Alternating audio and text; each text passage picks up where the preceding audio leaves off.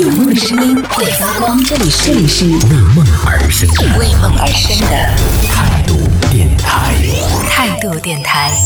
这里是为梦而生的态度电台，我是迪诺。我不知道大家有没有追星过啊？如果说你只是简单的看了一部剧，或者是听了一首歌就很喜欢的，我觉得这个不叫追星。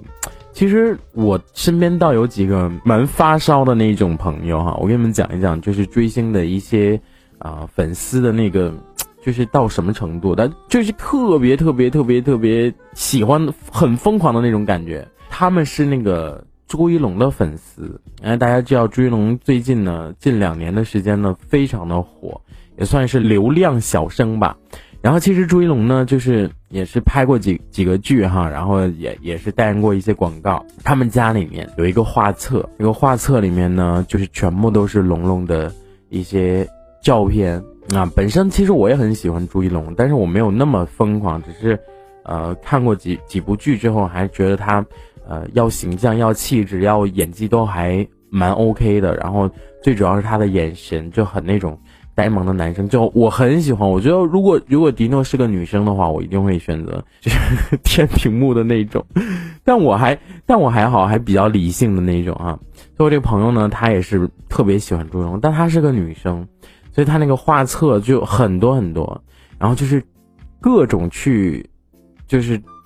找这种朱一龙的一些周边的物料，比如说就像这个画册呀，比如说像饮料瓶子。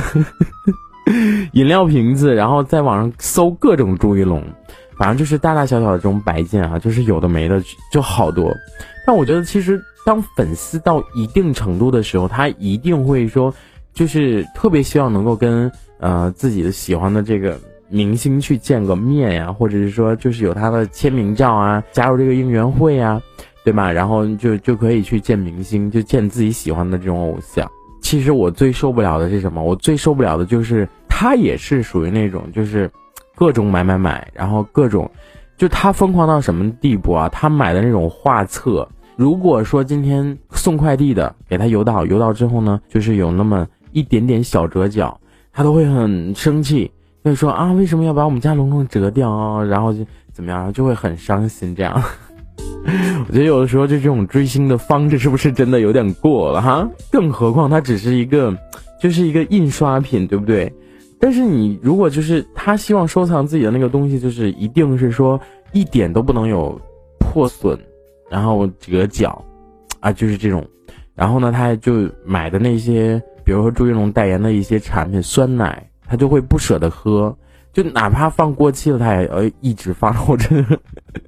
就 这种疯狂追星的方式哈，我觉得真的是很厉害。但是像八零，其实他们也也追过星，比如说像那个《古惑仔》，是不是那个时候？但没有那么那么的疯狂，只是去效仿。比如说这个呃去纹身啊，比如说去这个剪这样同样的头发啊，你再比如说就是什么呢？就是学这个山鸡讲话啊，然后看到风轩说，哎，这种真的是不能理解，太疯狂了，真的，我我跟你说，现在很多流浪小生，其实他们拥有的粉丝都是女性，而且在女性里面就有很多是怎么讲，就是很疯狂，就发烧级的那种。他是希望自己所喜欢的明星收集每一款物料的时候都会特别的小心，而且不管这个物料多少钱，哪怕是翻了很很多倍，这个东西不值，他也越越要就是要拥有。就我觉得这种追星的方式就不太好了，对不对？像我哥我姐他们那个时候，顶多顶多顶到天了，也就是买两张那种。呃，包书皮儿的那种海报里面就会有自己喜欢的一些人。